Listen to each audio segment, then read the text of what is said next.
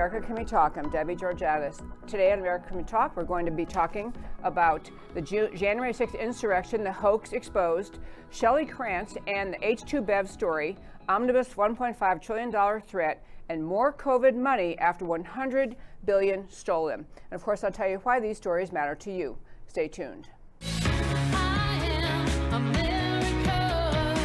On America Can We Talk, I talk about election integrity, border security, healthcare freedom, race relations, energy and tax policy, education policy, free speech and assembly, freedom of religion, and all other issues that touch on the God given right of every American to life, liberty, and the pursuit of their version of happiness. Stay tuned. America Can We Talk is sponsored by GC Works, a Dallas based company performing advanced technology research in the oil and gas industry. Hello again, and welcome to America Can We Talk and to today's First Five. I'm Debbie Georgatos.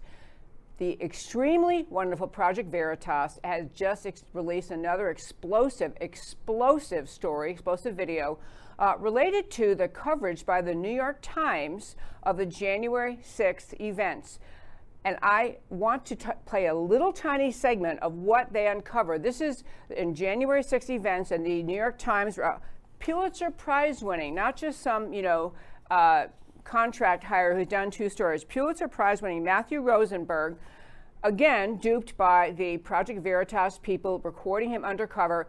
Ziggy, I'm only going to play the first half of what I sent you, but clip one of what this reporter said about the New York Times coverage of January 6 in Washington, D.C. There's me and two other colleagues who were there. It, it's like January 6th stuff that is like so over at this point. It's so over. The less overreaction, the less reaction to it in some places was so over the top. It was like me and two other colleagues who were there, who were outside. And we were just having fun. Dude, come on. Like, you were not in any danger. Matthew Rosenberg is a Pulitzer Prize winning national security correspondent for the New York Times. In multiple meetings with one of our undercover journalists, Rosenberg reveals a lot about the inner workings and inner turmoil at the Times. For starters, he doesn't hesitate to undermine his own paper's coverage of the events that took place in our nation's capital on January 6, 2021, and chides corporate media's reaction, or in his own words, overreaction. Like, I think you could tell how much fun we had on January. Oh, that's great. Which is, Are you allowed to have that much fun on January 6th? Aren't you supposed to be mourning? I know, I know. So, so they're traumatized. But like, all those colleagues who were in the building, little younger, who's like, oh my god, it's so scary. I'm like, oh, f-. Is that really the vibe there? From them. I'm like, come on. Like, it's not the kind of place you can sit, tell somebody to man up, but I kind of want to. You're like, dude, come on. Like, you were not in any danger. Got him Zolan, got him Adam, Goldman, women should be in the coverage. Um, bunch of photographers. Then there were people inside the Capitol.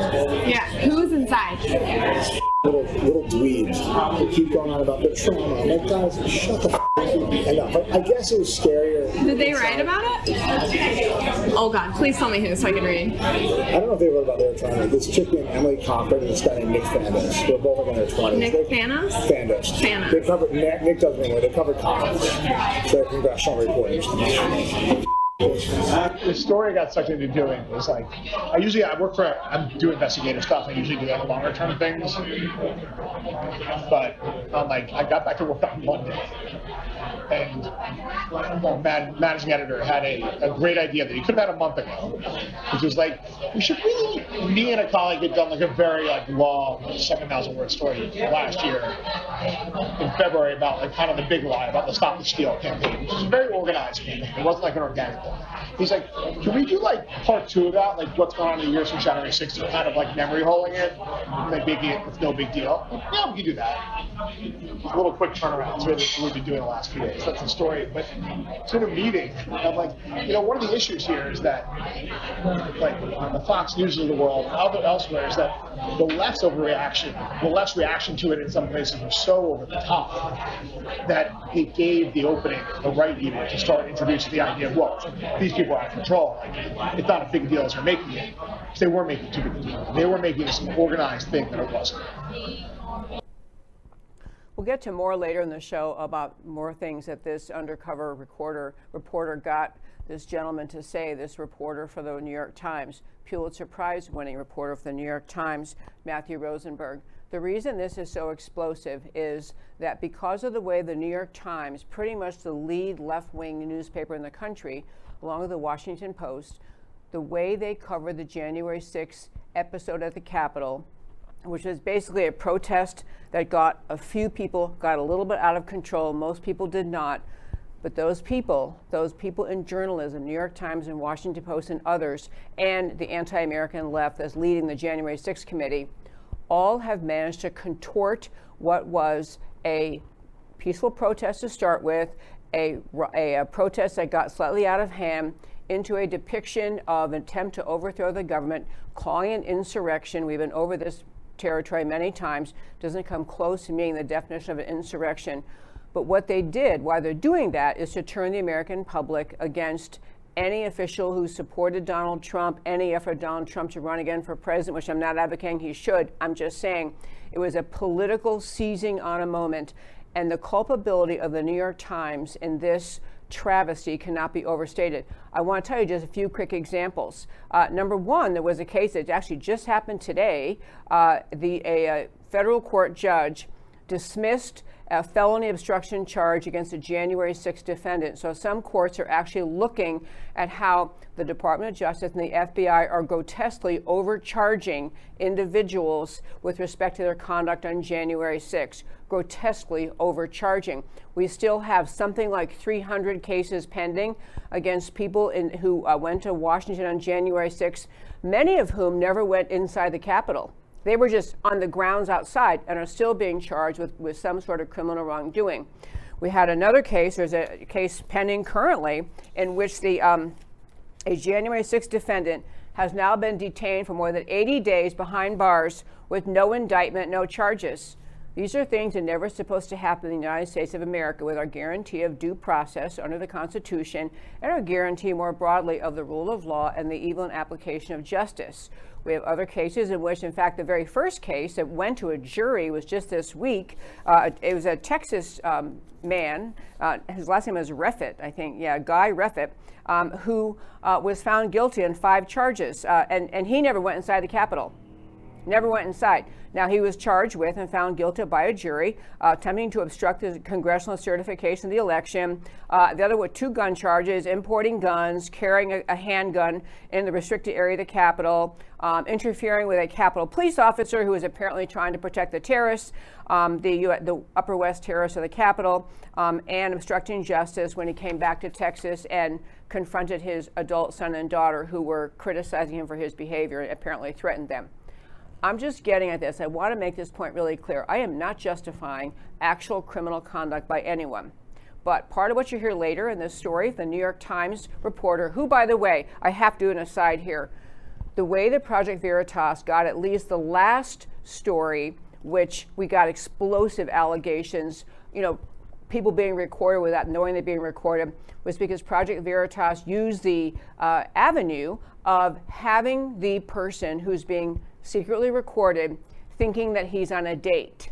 So he's trying to be Mr. Cool, trying to impress his date. Oh, yeah, yeah, I'm really big insider. I think the other one was a Pfizer employee. This is this New York Times reporter. Uh, I'm going to guess soon to be former New York Times reporter. But in any case, uh, he looked also in these videos like he thinks he's on a date and he's trying to impress this young woman and say how cool he is.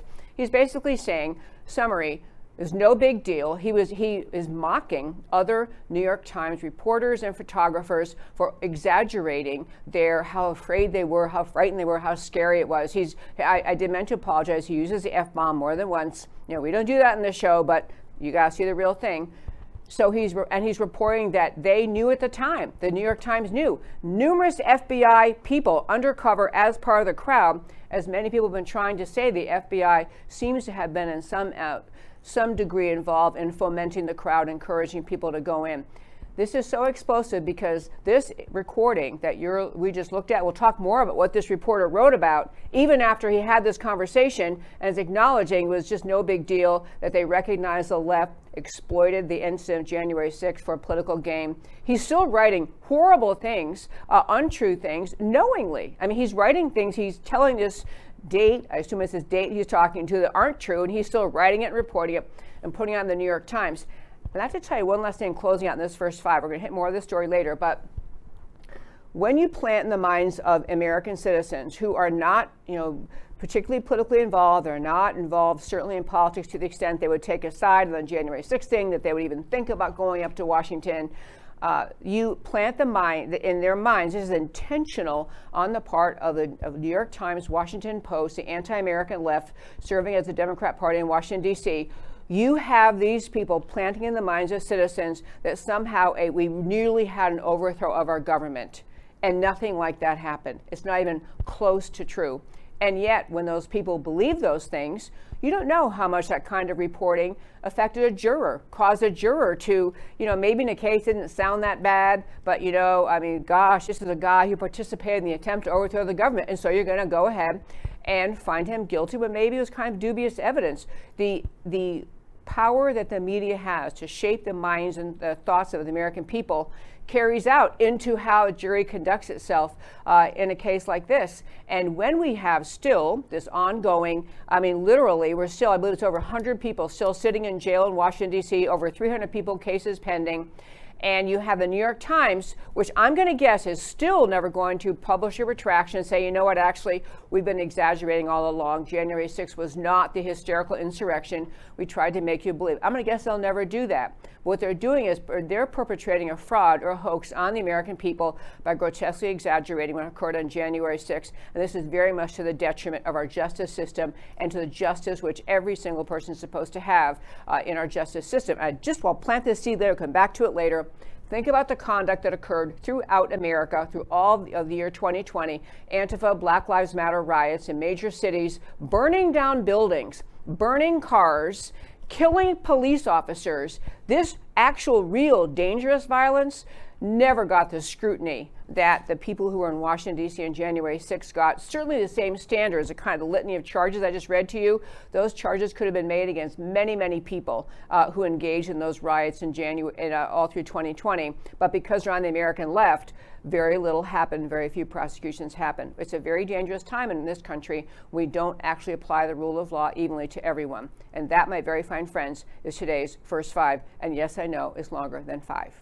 Okay, so we have a, a, guest in the studio today. Well, I'll tell you, my, my friends, I'm often telling you uh, that I purchased this product called H2 Bev.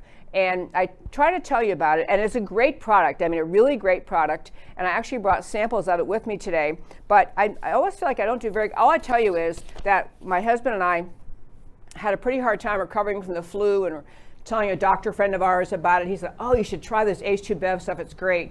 And we now uh, drink a little can of it every morning. H2 Bev is available only uh, to be ordered. Uh, you cannot purchase it in stores or even the big warehouse stores. You need to order it online. Um, but I, am grateful that we happen to have available to come in and talk to us today uh, Shelli Kranz, who's, who is actually the, um, I'm going to ask her title, product. I'm sorry, your title Director is? Director of Sales and Marketing. Okay, so she's here, and I want to have her because she and her dad really developed this product and I actually have samples. I'll just show you. Uh, these are the new ones I just got. Uh, Hydro Brew Unsweetened Green Tea. This is one we have almost all the time. Hydro Shot Orange. I don't know which way I have to go. This way. Oh, thank you very much, Mr. Becker. Okay, and then we have a Hydro Shot Strawberry. And I'll tell you the last one is Hydro Shot Lemon Lime. They all taste really good. But what is the background? How did, how did you guys even get started making these products? Well, um, thank you for having me today. I appreciate this opportunity uh, to speak to your guests and you about our product. Um, we've been in the packaging industry for over 40 years, um, and um, we used to make plastic bottles and we transitioned into, uh, we, are really a technology based company um, developing different technologies. And this is a unique product and a unique um, technology that we developed to be able to oversaturate water with hydrogen, molecular hydrogen gas. So okay. Molecular hydrogen gas. Okay, yes. that's even more. That's more I've ever, ever told my listeners. Go ahead. Okay. yeah. So molecular hydrogen gas, uh, we over um, saturate water with it. It's the smallest molecule, so it gets right into the bloodstream. It's actually so powerful that it can penetrate the cells and actually get into the mitochondria, which is the powerhouse of the cell. Um, we began uh, formulating drinks, and we do have a patent pending on our HydroShot um, currently right now. Uh, it's a unique product in that it provides uh, through with L-citrulline um, nitric oxide. So nitric oxide is a known vasodilator. Um, you find it, uh, you know, when people are having a heart attack, they'll give them a nitroglycerin, a nitro under the tongue, but it's a short-lived thing, but it, it, it's a vasodilator, so it opens up blood flow and oxygen to the brain and to the heart right away to help, you know. So that's what this nitric oxide is. It's mm-hmm. that stuff. Mm-hmm. Well, that's what it, it's. That's the same principle. So nitric okay. oxide is an actual antioxidant of its of its own, and so nitric oxide gets into the body, and it's a vasodilator. So it creates blood flow and oxygen to the brain. And our product, the reason it's so unique is that there is an interaction with the hydrogen itself that's extending the length of nitric oxide in the body for up to eight to 10 hours. So that I mean, you're sending like the duration, the, the, the way, the time in which it's effective. Is that Correct. So it's effective. Usually, like you can take a nitric oxide boost, or you know, for working out, and it will last in the body maybe in you know 30 minutes to an hour, depending on you know the person's you know how they break it down.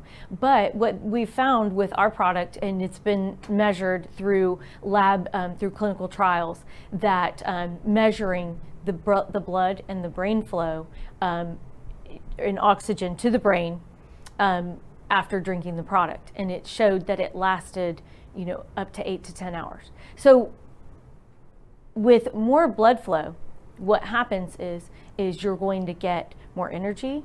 You're going to have more. I'm sorry. More energy. You're okay. going to have more energy. You're going to have better focus, and which then you know converts to you know better endurance, better performance in the gym. Uh, we have professional athletes from the NFL to bodybuilders down to your weekend warriors or just people who, you know, would like to, you know, that the exercise frequently, you know, it's helped improve their endurance and their strength and recovery. Okay, I, what you just said, I, I, goodness, I'm so glad you're here because I try to say something like this. I do want to play for our listeners. I sent uh, Mr. Becker, this is from your own website, uh, these little clips that were on their website because I don't say these things very well. I just say, all I can tell you is I, t- I drink it every morning. It most definitely increases endurance and focus. I feel like I just, it, and it lasts. So this is first on your website, combine the power of molecular hydrogen and nitric oxide. Those of you listening on radio, uh, you can uh, this is on the website for h2bev.com, but for those online, combining the power of molecular hydrogen and nitric oxide, like oxygen, is the nitric oxide, like oxygen, is essential for our cells. We literally can't live without it. The older we get, the less nitric oxide we produce. The link between cardiovascular health and nitric oxide levels has been called the greatest discovery in medicine. That's rather remarkable. Okay, that's from your own website. Do you yes. want to add anything to that before I go to the next one? I, I think I thought this was really great. Um, well, and, and that's not based on a, statement that we're making. That is actual clinical data that has been shown on nitric oxide and the effects of it. Um, so, uh, but what you find unique about our product is that you don't have to have any of the, um, you know, anything in your body to be able to convert it. So, you know, like beets, you do need to have the, the ability to convert beets to nitric oxide. With this, um, the L-citrulline and the, and the hydrogen is increasing the duration of the nitric oxide in the body. So, you know, enabling you to have longer lasting effects of it, which, um, you know, has had a profound effect. I know that you got introduced to it, you know, um, through Dr. Richard Bartlett, yep. um, who's used it for many patients uh, for COVID, and um, and then after effects of it, increasing the you know oxygen, but then also giving them the energy and reducing the brain fog as well. Actually, I love that expression, reducing the brain fog. That was a true story. Okay, there's another slide um, that I sent from the, your website. I just think these are good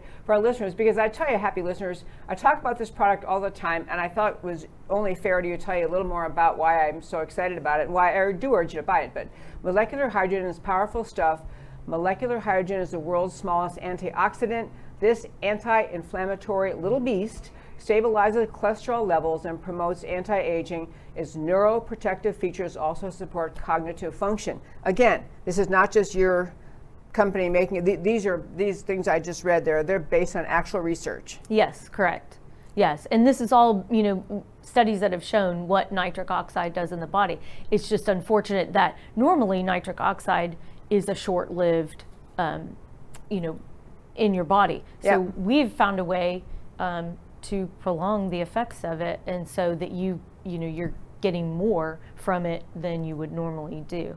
So, so, thi- so what your company has uniquely done is find a way to infuse hydrogen and extend the length of its viability or durability. Is that correct? Correct, correct. But also um, with molecular hydrogen, like I was saying, it has the ability, because it's the smallest molecule, to penetrate the actual cell, get into the mitochondria, which is where the energy, the ATP, is produced. And so the energy in the cells, and you've got that nitric oxide in there, and um, you know it's and it's long lasting because of the molecular hydrogen. So. Okay, this is very cool. Okay, and uh, you do this business with your dad, right? Um, actually, my whole family. So uh, we we're a family business located in Plano. We do have some other people involved, but um, yeah, we are family owned and operated. And I love that. I love that. Never got to do it with my dad. Okay, so there's another slide. I think one more slide I sent you, Mr. Becker, right? Okay, these are just overall. We're not going to click at every single one, but this is from the website. And I actually spent more time on the website today than I ever have. But at, at h2bev.com, and for our radio listeners, it's H and then the numeral two, h2bev.com. And this slide saying what, why hydrogen infused, like what difference does that make? So it runs through the answer to that question. Limits oxidative stress, promotes anti-aging. I'm in favor of that one. Um, optimizes hydration, also really great. Reduces inflammation and increases circulation. And at the bottom, if you can't see the smaller writing, there are over 1,500 scientific publications, including 80 plus human studies demonstrating the molecular hydrogen, uh, what they're saying about the beneficial effects of it. So, um, and I, I get actually, there's one more slide I sent. I think you uh, sent you, Mr. Becker, is a picture of the products. They're the products that they have. I think it might be missing one, but uh, I just I wanted to take the time today because I, I run through this on my show and I'm always trying to fit in and one more political story, one more political argument, and I'm just making a pitch. Go go go! Seems to, really great to have people. Uh, yeah, you can come back to us now. Just yeah, really great to have people see the person who works on it and anything else you want to share about the business, how, how to order it. Actually, don't say how to order it. I'm going to play show our little slide of how to order it, but anything else about how we um, how you produce it and how effective it is and who else is using it and anything else you want to share about it. Um, well, as I as I had stated, we do have um, NFL players, we have NBA, we even have professional bodybuilders using our product and have for two years. And what they have found is that increased endurance, uh, increased uh, able to like do more reps in the gym. Um, and then also have a shorter recovery time because of the reduction of the inflammation and the oxidative stress on the body that you, you know, that occurs during uh, exercise. So, um, you know, those would be my probably my key takeaways there. Um, but you know, like I said, I do have a lot of people that use it who are not professional athletes who are just you know just looking for you know better better quality of life, more energy, better brain you know function, and um, and like I said, the cardiovascular health. You know, that was one of the other things that nitric oxide really does help. You know, having more blood flow, faster cell turnover, which helps with aging, which helps with you know healing the body itself as well too and especially after you have surgery you know if you have surgery you're going to incur a lot of oxidative stress so this product will help reduce that oxidative stress after surgery as well so helping you to recover quicker so Okay, this is just a really cool and fun thing. Your family, I mean, your dad, and I guess, and more people in your family um, uh, zeroed in on. So you've chosen to make this only available. You can't buy it in stores. You have to order it. So you basically, your business is people order and you ship it, right? correct that is correct Okay, so for our listeners, uh, Mr. Becker, if you want to put up that quick thing we show on my show, uh, this is this is our little ad for it. And now, when you see this, I want everyone to remember when you see this, uh, this is the product we're talking about. For our radio listeners, again, is go to H, the numeral two, bev, B E V, dot com. And when you order it there, they ship you a case and you can use when you're checking out, use a promo code DebbieG, D E B B I E G. You get 10% off your order, and I just can't tell you. I, I, I tell you, I only do basically pitch two products on this show: this and my pillow. And I only tell you things that I've tried, I like. So I'm not just repeating some talking points. I'm telling you, I use it, and I really enjoy Hydro Shot. And I want to know why. I mean, actually, I've learned something today because I really other than knowing that my doctor friend said you ought to try this since you're kind of dragging after the flu and, and understanding he really likes it. Um, and, and so I tried it because I wanted to get energy back faster because I'm always on running on adrenaline. I'm, just, I'm always yeah. zooming around. Yeah. So um, it really does. I mean, especially in the morning, trying to get rolling, it gets your focus, get your just gets you rolling. So um, I love it. So any last things to add, or how uh, people can order it? They go to h2bev.com. Um, that would probably be it. Um, you know, it is a great. I've had a lot of people get off of coffee because um, it isn't something that um, you build a tolerance to. That you're going to need to drink more and more and more of it um, to get the effects. You're going to, um, you know, it's not something that you're, you know, like with like with a stimulant as in an energy or coffee or something that you need to drink more of it to feel the effects now. Um, but you so don't need to do that with this. You're saying correct. It it you do, there you will not build a tolerance to it uh, because it's not you know like a you know a stimulant. Yeah, um, it's not like a stimulant. Yeah, because okay. it's the blood flow that's giving you the energy. Um, one last point I was going to say though too is also it is a zero calorie, zero sugar beverage. So if you're uh, doing keto or you're doing intermittent fasting, this will not break your fast, and it's keto friendly. So.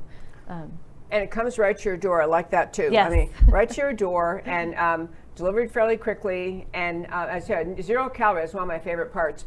I, I can't. I'm, I'm not sure about the giving up on coffee. Maybe I'll get there. that's like that's like kind of like my morning thing. I have this, yes. and then I have a cup of coffee. But anyway, maybe I'll, yeah. maybe I'll make that a goal. Yeah. Maybe so. okay. Well, Shelli Kranz, I thank you so much for taking time to come in today. I really appreciate that. Thank you. Thank you for having us, and thank you for giving us the opportunity to spread the word. And uh, we appreciate what you do. Yeah, and I thank you for those great explanations. Honestly, I'm just, I kind of probably skimmed and read them, but you just did a great job. I feel like I understand more why it's so effective. Perfect. Okay. Thank, thank you. you so much. Okay, very fine friends, for our radio listeners, you're about to go off on a break at the bottom of the hour. I will tell you before you go off to your break, number one, you have a three minute break for uh, commercials, and then do come back because the show goes on for another half an hour. Also, to be sure you can find us online, my website is americacanwetalk.org. My name is Debbie Georgatos. The show is called America Can We Talk. We have much more to cover today during the show on America Can We Talk, and I thank my radio listeners. So don't go away, get through those three commercials, and come back. For everyone else in this last 30 seconds before they take off, I also want to urge you to go to our website, americacanwetalk.org, subscribe to our newsletter, once a week newsletter. You can hit subscribe, put your email address in, and it'll start coming to you once a week. I never sell the list and it's free. I also encourage you to join America Can We Talk on the website at americacanwetalk.org. Join America Can We Talk. We have great seminars, great summits coming up. You get discounts on summit tickets. I'd love to have more of you join. It's a way you can support this show, be part of the America Can We Talk family. So come back after the break. For those of you listening online, I'd like to hit one little story um, on the little three minutes we have here without our radio folks. We're going to be talking about something in the second half of the show related to government spending, and it has to do with COVID. But before we get into that detail related to COVID spending, I want to share with you what happened, what's happening in Washington, D.C. today. So today is Wednesday. And on this Wednesday, the members of the United States House have been presented with the omnibus spending bill. This is literally a 2,700, I think it's 14 page, yeah, 2,741 page bill, which uh, involves spending at the, to the tune of 1.5 trillion, T as in trillion. And this is a bill which the members of Congress were given this morning, and they have to vote on it today. And there's always a panic with these omnibus spending bills. If they don't get it passed by Friday, the government's out of money, government's going to shut down. So all these people you dutifully elect and you go and listen to the campaign rally speeches and you study their websites, you try to understand what they believe in. They get up to Washington and they are presented with these kind of options. You either vote yes for the omnibus bill, in which case, you know, you're with the good guys, or you vote no, and your opponent can come back at you during the next campaign season and say, you know, my opponent here, he voted no on, you know, feeding the starving children or something else they pick out of the bill. Point is that most people go to Washington, both sides of the aisle, and they get they feel forced to vote because we gotten we've gotten into this pattern. We permitted this pattern pattern to develop where the omnibus spending bill is a massive compilation when there should be spending bills segmented among various categories of government and the members of Congress should have time to read the bills and understand and discuss and debate. Obviously no debate is going to happen. And then the other little trick thrown into this bill so you understand is many Republicans apparently want to send funding over to the Ukraine to support the Ukraine as they defend themselves against Russia.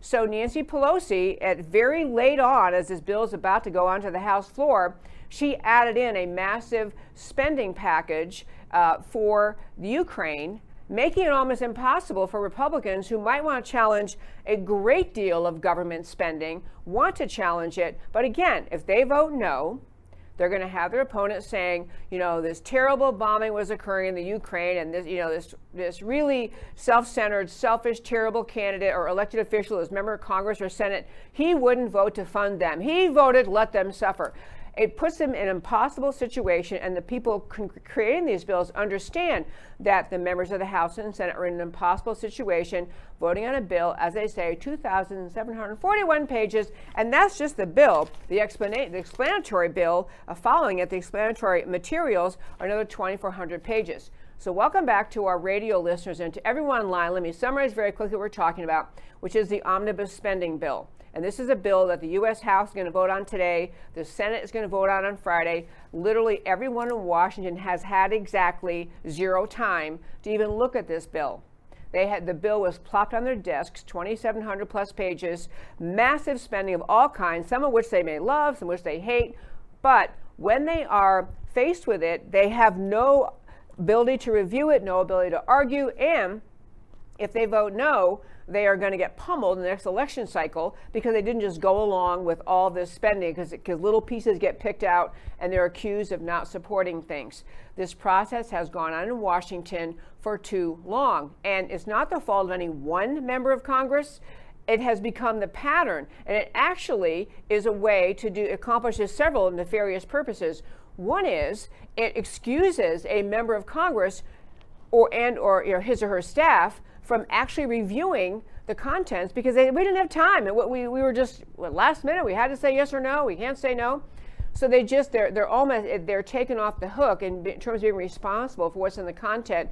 Secondly, these bills are not written. If you think, well, yeah, but the staffers wrote this bill. No, no. These spending bills are written by lobbyists. They are written by people who have an vested interest in some portion of the bill, cobbled together and plopped down on the people's desks and a very few congressmen attempt to get through it to read it. And I'm going to share with you a few things that are particularly outrageous about how this bill, what's in this bill, and, and the fact that Congress is seemingly, they're threatened with, well, you can't vote no because otherwise the government will shut down on Friday. I got to tell you, folks, it wouldn't be so bad. And the only way to stop this kind of behavior, which adds to, increases the out of control spending, is to say no. It's the only way. It's the only way is just say no and say we're going to change this process. So here are a few little gems, and I'll tell you what happens. Um, the, there's a um, bragging by people put this bill together that don't worry, they achieved trading uh, a 42 uh, billion dollar increase in, defending, in, uh, in defense spending for a 46 billion dollar higher non-defense spending. So they're adding more discretionary, unnecessary spending as uh, for this bill. They're just adding more and more, and and nobody gets to argue about. It, nobody gets to discuss it. They did not even win the battle to finally end the designation of COVID 19 as an emergency. So they're funding more COVID 19. We're about to get into that in the next segment of the show. More COVID spending, refusing to drop the not the completely unnecessary designation of COVID as a continuing an emergency, simply will not do it. So we're still spending money under a false pretense that the COVID thing is an actual emergency. In fact, this bill has another uh, 1.56, no, excuse me, 15.6 billion in emergency supplemental appropriations for COVID. This is, as doctors have been saying since last fall, is pretty much over. So we're going to hit more on this spending bill in just a little while today on the show. I want to tell you that there's so much in this bill that has to, I, I mean, so much in this bill that is outrageous, silly, ridiculous. The process is, and everybody goes to Washington and says, well, I can't stop it. It's not my fault. You know, it gets plopped on my desk. But eventually, it has to be the American people saying to the government, you know, fine, let it shut down. Whatever's going to happen, you have to stop this outrageous spending. Everybody, there's mountains of dropped in earmarks. Remember, we had a temporary lull. We took earmarks away. Never mind about that. Earmarks back. Everyone's throwing in their earmarks. Um, also, another reason you should be very alarmed about this, if you're thinking, what do I care? Washington's always so out of control in spending. They spend too much anyway. I don't really care what they do. One item of spending that every single American, especially on the conservative side, should care about this is adding 87,000. Let me say that number again 87,000 new IRS agents. Understand, IRS exists to hassle taxpayers and review tax returns, find ways they can go after people. And if you watch the way the IRS conducted itself under President Obama, where they simply targeted people who were forming Tea Parties, would not acknowledge, uh, would not give them this 501c3 or c4 designation they were seeking. So they used the IRS as a political weapon against their political enemies.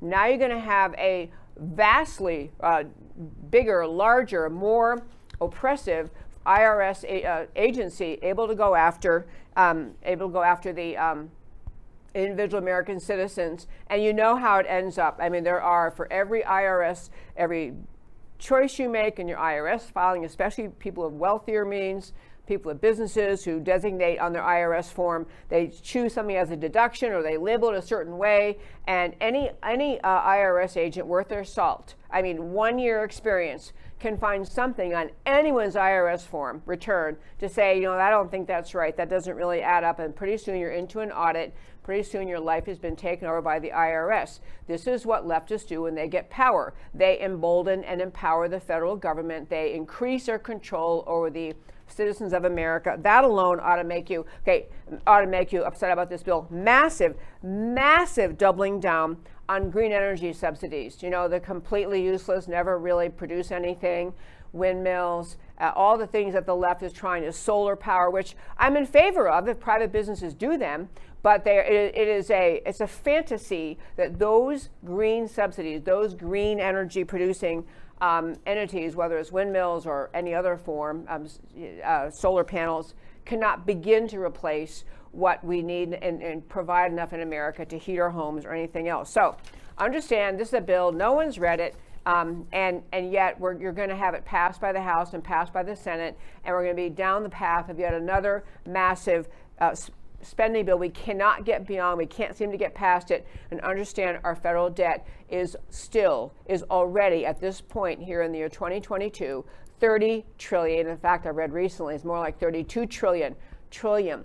T is in Trump wouldn't have liked this. No, Trump wasn't very good about spending either, but 32 trillion, and we're spending this like monopoly money. No, and it's a system where everyone can point to somebody else. Nobody's accountable, except at the end of the day, the American economy is based on a complete farce, a house of cards, a fraud, which cannot perpetually stand. Eventually, this will cause the cause the the uh, the uh, economy to collapse. I don't know when, but you can't sustain this. It's like a family that keeps spending more than they have, and keeps buying things they can't afford, and keep thinking somehow I'll get more loans, more this, more that. At some point, reality catches up. This will happen to America, and our federal officials really don't seem to do very much at all to try to stop it.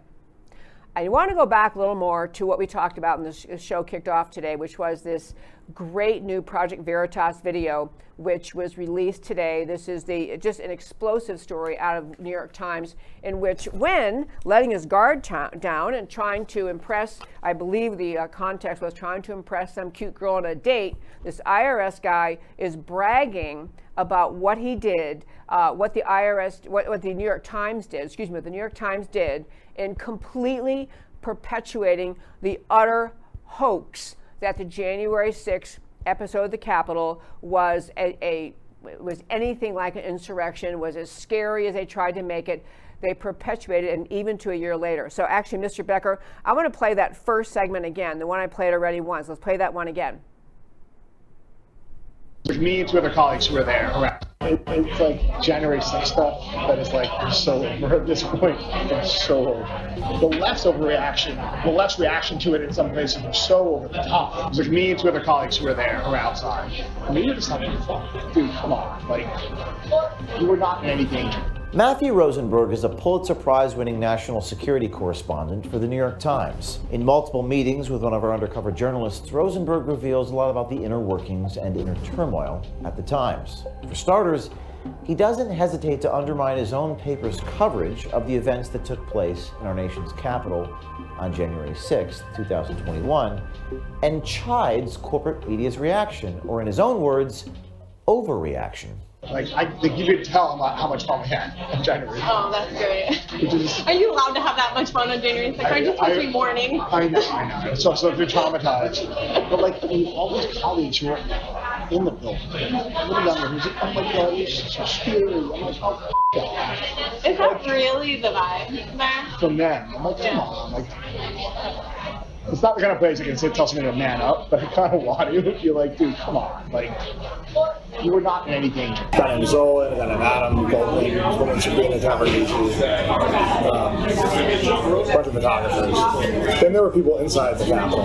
Yeah. Who's inside? Little little dweebs who keep going on about their trauma. I'm like, guys, shut the f- enough. Like, I guess it was scarier. Did they write about it? Oh God! Please tell me who so I can read. I don't know if they wrote about their trauma. This chick named Emily Cochrane and this guy named Nick Fandos. They're both like in their 20s. Nick They- Thanos? Fandos. Fandos. They covered Nick, Nick doesn't anyway. They covered college.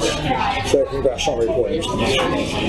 The story I got sucked into doing was like, I usually I work for I do investigative stuff. I usually do like longer term things, but I'm like I got back to work on Monday, and man, managing editor had a, a great idea that he could have had a month ago, which was like we should really. Me and a colleague had done like a very like long seven thousand word story last year in February about like kind of the big lie about the Stop the Steal campaign, which was a very organized campaign. It wasn't like an organic thing.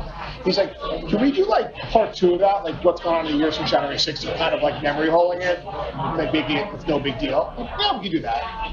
It's a little quick turnaround. So we've been doing the last few days. That's the story. But it's in a meeting. I'm like, you know, one of the issues here is that, like on the Fox News of the world, other elsewhere, is that the left's overreaction, the left's reaction to it in some places was so over the top that it gave the opening, the right even, to start introducing the idea of, well, these people are out of control. Like, it's not a big deal as they're making it. they were making too big a deal. They were making this an organized thing that it wasn't. And that gave the opening for the Okay, we're going to come back and play another segment of that. I want you to see that again to make something really, really clear. You know, when uh, on well after election day in 2020, and the announcement was made that um, Biden had allegedly won the election, which was several weeks later before they finally decided he had firmly that he had firmly won. And the Trump administration, along with many, many serious senior lawyers around the country, and election officials and elected officials began looking at the question of whether or not there was fraud in the 2020 election sufficient to be outcome changing. And there were, and we covered on the show what occurred in Wisconsin last week, simply mind blowing uncovering of election fraud. Uh, Arizona has great news coming. I mean, happening around the country. So, what the left does, they organize their position into some big simple slogan. And I feel like on our side, and the conservative side, we always take time to like lay out 17 bullet points, and the left just gets some slogan. They sling slogans, and they get simple-minded people to repeat them. And so the left started on this on this uh, whole idea of what occurred in the election uh, era.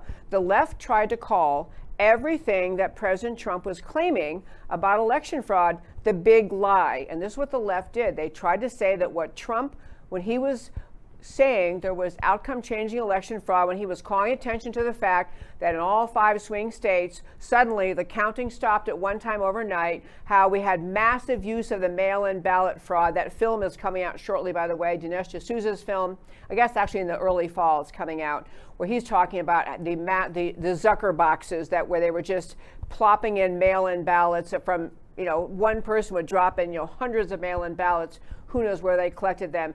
And so all this evidence is compiled is being is piling up. So the left, in order to divert America's attention from all of the evidence of fraud emerging started with the slogan, the big lie. And the big lie idea was to tell America, you know, Trump is making this up. There's, there's, you know, of course, there's always some election fraud, but outcome changing, no way. And so you had that, that was the big lie. And the left continue using the big lie to refer to any time someone would try to bring out proof of election fraud.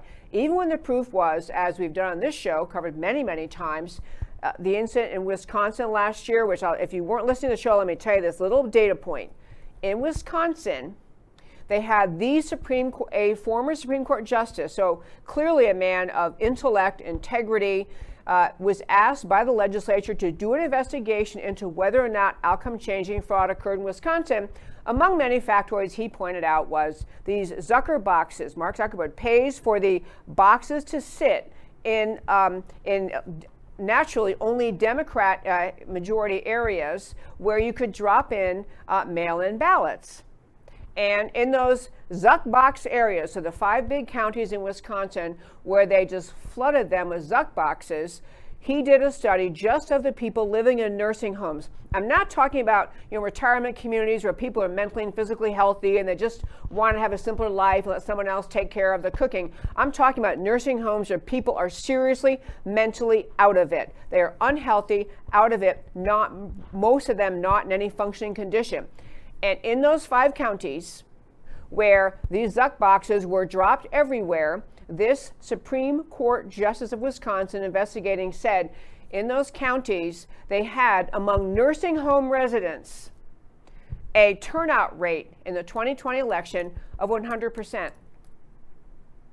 Please process that. None of these people knew what, what, day it was, they didn't know what year it was, they didn't know who was running. He said some of them only 95, most 100.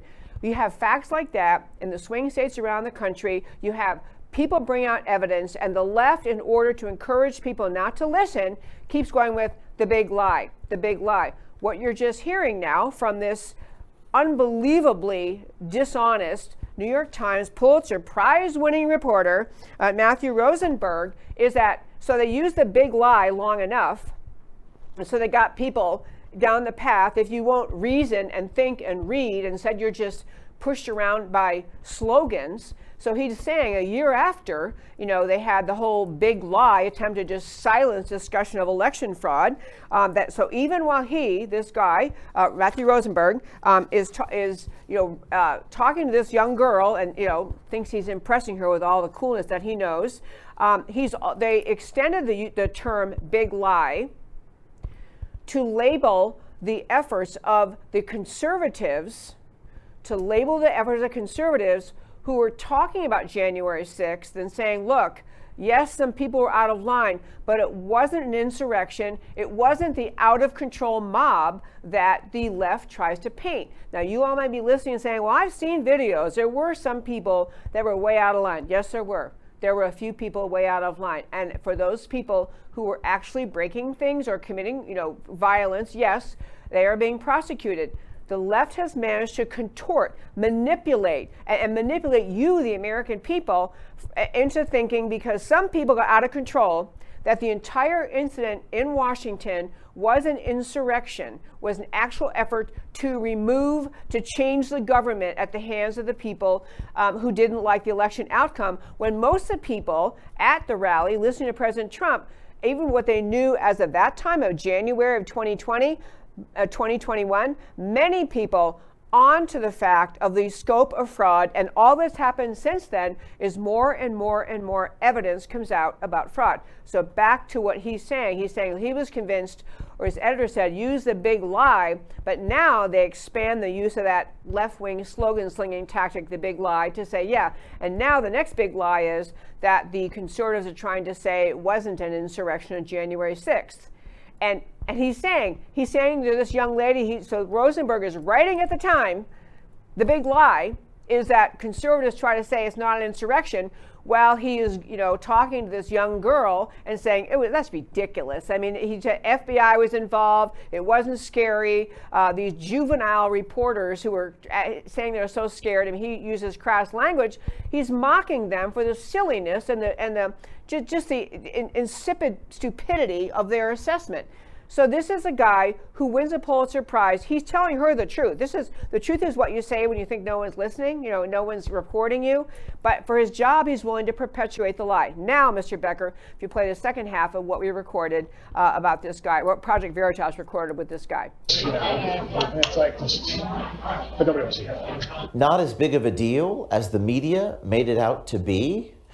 Well, that hasn't stopped Rosenberg from publishing his Part 2 article earlier this year describing the false narratives that circulate around January 6th in the events that unfolded. You know, we're the ones, not Fox, not Breitbart, who actually went and uncovered the fact that, like, there were a ton of FBI informants on the people who attacked the Capitol.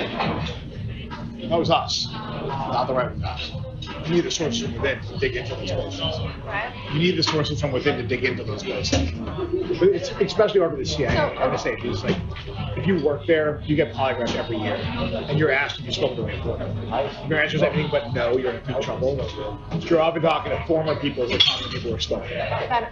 Okay, again. You're also talking to people who are recently left, who are still talking to people on the inside. So people on the inside cannot talk. Well, did you talk to um, people who got arrested, their families, or their or their neighbors? just neighbors and stuff. Families usually don't want to talk for good reason. Have you guys talked to anybody who's actually been arrested? Yeah, although most of them, the lawyers have told them not, not, not talk to us. Like if Why? if you're facing serious criminal charges, you probably thing you should just talk to a journalist.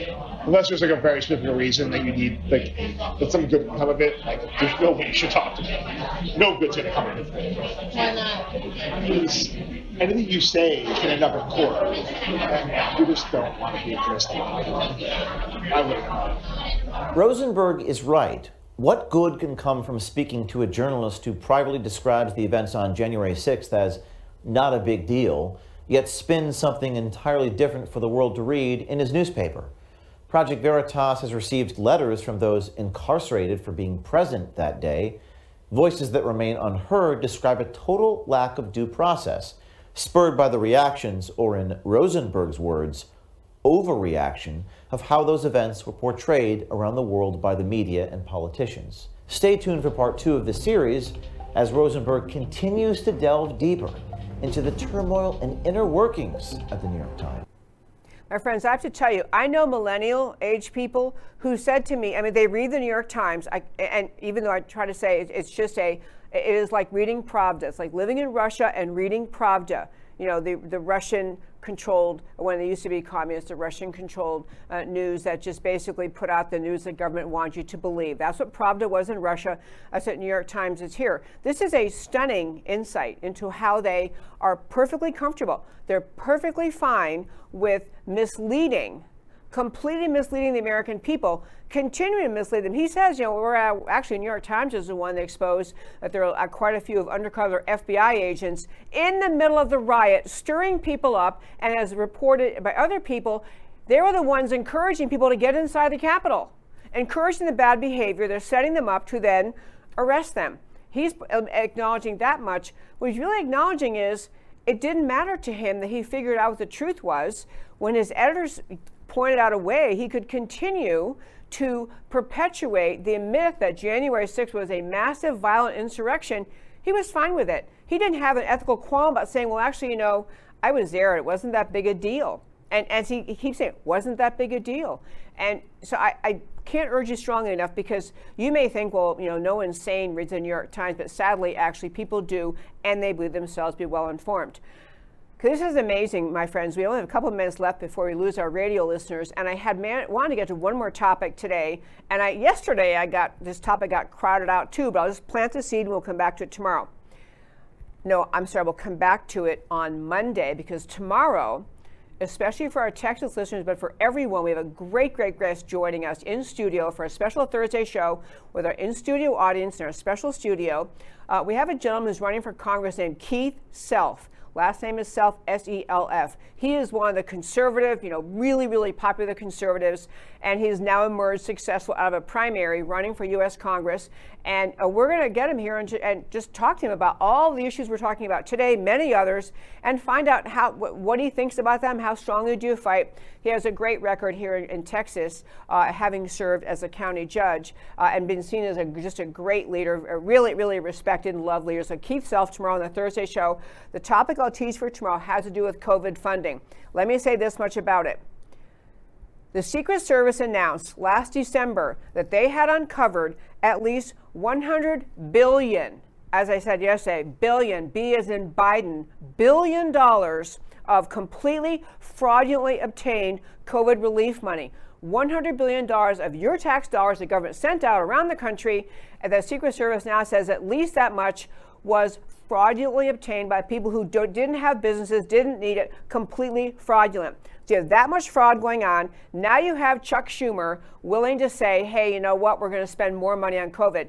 For radio listeners about to go off, tune in every Monday through Thursday at 3 p.m. to Central Time to America Can We Talk, where I talk truth about America, and go to our website, americacanwetalk.org. Talk to you tomorrow. For everybody else online, we have three more minutes, and I will tell you, I will get to this COVID story on Monday because the craziness, the continuing to spend on COVID, based on where we are in terms of contraction of the disease, a number of people hospitalized. I mean, it's practically, as doctors on my show have said, the pandemic is long over, but the government, the, especially the anti American left, sees it as an opportunity to increase dependency on the government, to spend more money they don't have. And so they're going full bore to spend more money as, as you just saw in this, the, we talked about the omnibus spending bill, when there, there is really no reason for it except they have guaranteed this is what they do to get votes. They guarantee, don't worry, we'll get more government money for you. But on more COVID tomorrow. I close the show every day by telling you why the stories we talked about today matter to you. So we start our show here. The January 6th insurrection hoax exposed. Project Veritas releases yet another undercover video is a beauty, exposes Matthew Rosenberg, New York Times reporter, Pulitzer Prize winner, spouting his honest take on January 6. Not scary, not organized, full of FBI informants, not what the New York Times reported. The New York Times creates and perpetuates false narratives to achieve political goals. As my best friend from law school would say, that is a PGO, pointed glimpse into the obvious. The New York Times creates and perpetuates false narratives to achieve political goals. January 6th as an insurrection has always been a hoax. Now seeing this Project uh, Veritas video as a deliberate falsification to create prosecutions, biased jurors, and disqualifications of those suspicious of election fraud. The recent conviction of a January 6 defendant does not convert a protest into an insurrection. Defendant did violate D.C. gun laws and didn't deny it, although he never got in the Capitol. Other January 6 judges are rebelling against the federal and New York Times mischaracterizations of January 6 events. Truth is gradually overtaking the lies. Project Veritas deserves thanks. An omnibus 1.5 trillion threat. Consider the omnibus 1.5 spending bill, 2,700 pages long, 2,400 pages more of explanation, and members of Congress have been given 12 hours to review it before voting. There is no COVID emergency justifying such spending. This is the work of lobbyists, not legislators. No legislator will know everything or much of anything in that bill before voting on it. It is per se irresponsible to conduct government in this way, arguably criminal malfeasance, if you ask me. 14 billion to aid Ukraine when 4 billion could build the wall. Just think of that contrast. But funding for the wall is not included. We, the people, must shout no to everything the federal government is doing, whether supported by Democrats or the GOP. This is uniparty destruction of America, and they know it. And finally, more COVID money and $100 billion stolen. Over 100 billion in COVID relief fraud now under investigation. 100 billion, as just a little contrast, was more than 25% of our national debt in 1970. Now it's just an example of monstrous, irresponsible spending. The federal government and government at every other level, rife with overreaction to COVID, unwise, make everything worse policies, and profligate spending at funny money levels. Omnibus spending bills are fiscal poison, adding fuel to the dumpster fire of government. This cannot be sustained. Government is out of control, and both parties are at fault. The only answer is we, the people, taking back government in hundreds of ways. Stay tuned to America Can We Talk for more on those ways. And that, my very fine friends, is America Can We Talk for today. Thank you so very much for tuning in every Monday through Thursday at 3 p.m. Central Time to America Can We Talk, where I always talk truth about America because America matters. And I will talk to you next time.